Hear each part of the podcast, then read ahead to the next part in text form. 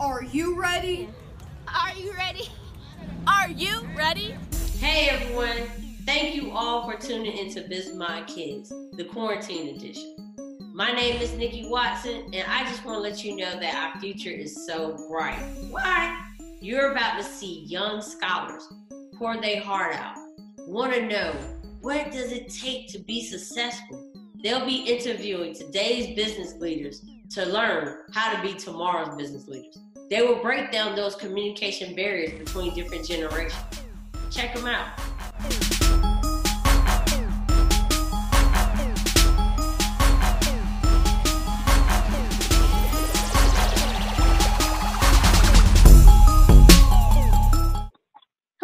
Welcome back to BMK. We're training the queens and kings of the future. Today we will be talking with Mr. J1, a Morehouse graduate. Hi, Mr. J1. Thank you so much for being here today. Um, my first Thank you for question. having me. My first question is, um, from one in- interviewer to another, what are some tips you have to make interviews go smoothly? Search, research, and research. Know who you're interviewing. Find out as much as you can about that person. So, one thing that I always do before I interview anybody is I look at old interviews that they've done. And that way I can learn what questions really excited them and what which questions kind of turned them off. Finding out like if they're very responsive, if they're outgoing, or if the interview had to pull stuff out of them. So I, I kind of like to get a feel of the person who I'm interviewing and have um, interesting material to talk about. And then on, on top of that, I'll not only look at old interviews, I'll go to their social media pages and see if they've done anything interesting. So, so prime example, I interviewed um, an artist named Kid Ink a couple of days ago on Instagram Live. So I was going through his Instagram and I saw that he he went to some sort of like lion petting zoo. So he was with one of the lions and the lion was like biting his shoe and stuff. And then he was feeding a, a bear. So I brought that up. We talked about that because I, I felt like that was something when I was looking at his past interviews, nobody had ever talked about. So I try to find those things. Um, you know, of course, you're going to ask the questions that that most people want to know, especially when you're dealing with artists. You're going to talk about the music because they definitely want to talk about that. Uh, but you also want to talk about some interesting content that maybe nobody else has covered. So researching your person, having an idea of how you want the conversation to flow, and um, and and on top of that, I would just say, you know, have your plan, but be flexible too, because sometimes sometimes the person will just start talking and it'll take you off of your notes of where you want to go. So it you know, you could try to stick to your game plan, but if they're going somewhere else, you can like try to listen to what they're saying and flow with them. So hopefully that made sense. Many people have kid. Many people have kids or parents or even famous people that inspire them. So what is something that inspires you? I guess making a goal, achieving that goal, and setting new goals for myself. Uh, I'm always challenging myself to to do better and, and go to another level. So even when I get promoted or I get a new job or I, I get some sort of award, I'm thankful for it, but I don't become complacent. I think complacency it can be your worst enemy sometimes. It's a difference between being content and being complacent. Um, being content is, is is being happy with your situation, and there's nothing wrong with that. I'm I'm very happy and, and thankful for my situation, but being complacent is being basically saying like, I don't, you know, I'm good here. I don't want to grow. And when you get to that point, like that's not a situation I feel comfortable in being in. That might be cool for some people, but but I never want to be complacent or feel like that I'm not growing or I'm not learning or I'm not going to another level. So you know, um, but at the at the same time, you have to be careful because there's some people that that's all they care about is okay, I got to get this car, I got to get this house, and then I'll be happy. But you, you you can't be like that either. So you got to find that balance. Okay. Um, for my last question is, what brought you to your career, and are you happy that it brought you there? Um, yeah, so what actually brought me to my career, I've always been into music and entertainment and hip hop and, and urban uh, urban music. What really brought me into it, I, started out as a DJ when I was about 15 years old, and then after I graduated college, I kind of picked it back up because I needed money, and I didn't really have like a, a job that uh, that paid me the way I wanted to. So I started learning really how to DJ under one of my older frat brothers, and he taught me the skills um, that I needed to to learn to grow. And um, you know, I, I was just doing that like as kind of a side hustle just to get some extra money. But I was blessed enough that it ended up becoming my main uh, my main hustle. And from there, uh, I was able, I'm fortunate enough to get on radio uh, here in Atlanta, and then uh, from radio, you know, I just learned and, and got into management, got into the, being an on-air personality, and then after doing 12 years in radio, I got an opportunity to work in Pandora. All right. Thank you so much for answering my questions. I'm gonna hand it over to Brooke. Um, I'm gonna give you a huge That's thank you for your time. Of course. And um, let's let's get into these questions. So my Mhm. first question was about DJing, and I just want to know what's something that you took from DJing and now use it in your So it's a great question. So DJing is really the foundation for what I do now.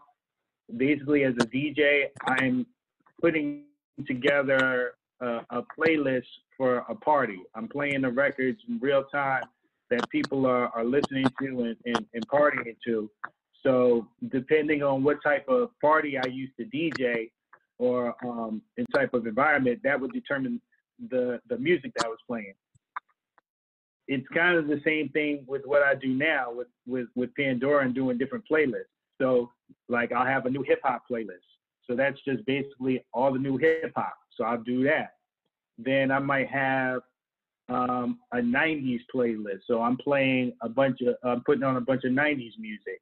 Uh, so one, you know, it's helped me put together or curate songs, but at the same time, it's helped me get an appreciation and understanding those songs. So when I'm programming uh, 2000s hip hop, it's not like I, I'm just programming it based off of what the research says. I'm programming it based off of my own experience and my knowledge of the music.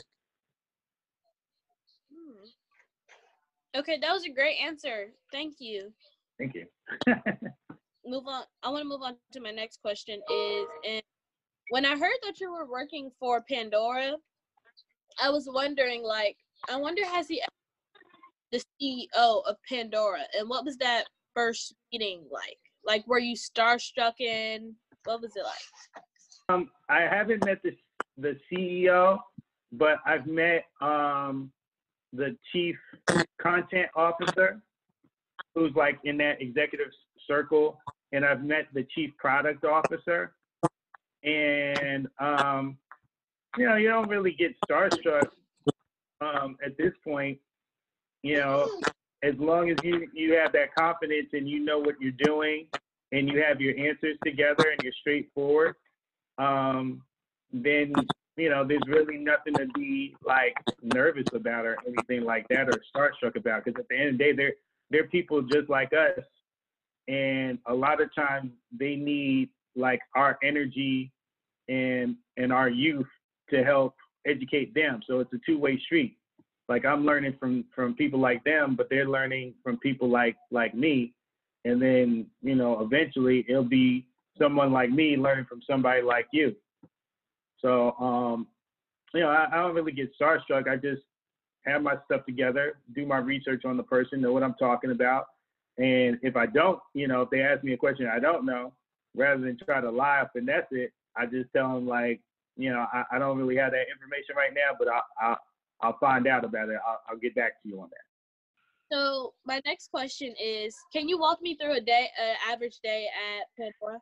Sure. I mean, no day really looks the same, but usually what I'm doing is uh, I'm listening to I'm listening to new songs, listening to music.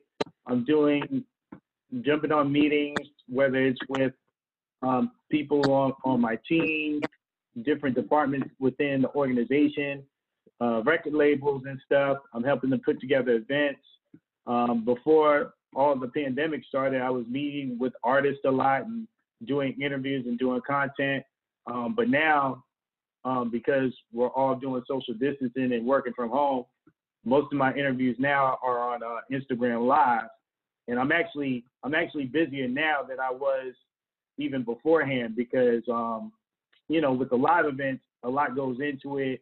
You're working around the artist schedule and uh, you don't know when they're going to be able to come in. So you wouldn't do, uh, we weren't doing the live events every day. We do maybe about like, I don't know, two to three a week. But because everybody's inside and the artists are kind of bored at this point, like I've been getting a lot of requests. So now to the point I'm doing at least one or two every day. So I'm constantly looking up information and doing research and stuff. Um, and uh, just trying to make sure I'm on point for all these Instagram live conversations. Mr. J1, a DJ and head coordinator of hip hop at the Pandora radio station. We spoke today about how consistency isn't always the best thing in your life. And if you're stable where you are, you need to fix that because you should be able to soar higher than you are now.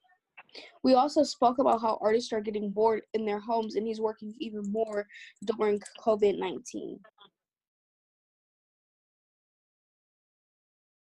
All right, my well wish goes to my grandmother because she's a nurse and she goes to work I think every day, and she um was she was in close contact with somebody that that um had the coronavirus, but luckily didn't get it. So I'm gonna give my well wishes to her so she doesn't get um sick to people like to, to people that are supposed to be working outdoors and have outdoor jobs that cannot work at no any that can no longer work because of the coronavirus and that's it yeah. I want to give a well wish to all the people who are unable to eat because they were eat their main they were eating through their job or through school. And yeah that's my well wish my well wish goes out to all the children that still have to like do things outside of their house and are doing self quarantine because they're at the because I feel like young children at, are at risk of getting corona. So my well wish goes out to um, my fellow DJs out there uh, because a lot of those guys aren't as fortunate as me. I I, I really stopped kind of DJing the, these past couple of years um, but a lot of these guys, because the clubs and all that stuff is shut down, they have no way to feed their families or, or get any income. And because most of the money that they get is through a club and it's cash and they're not on really anybody's payroll or a lot of them don't have companies set up, they can't apply for unemployment benefits or partake in the stimulus package. So a lot of them are, are out out there hurting they're you know they're on Instagram Live DJing with their Cash App up, just trying to get some donations and make ends meet. So um, you know my well wishes and prayers go out to a lot of the DJs and just people that work in uh, the club and nightlife industry like that the DJs, the waitresses, the bartenders. Uh, again, a lot of they get overlooked a lot, but um, you know they got families to feed too. Yeah. Thank you for watching Business Minds Kids, where we train the kings and queens of the future.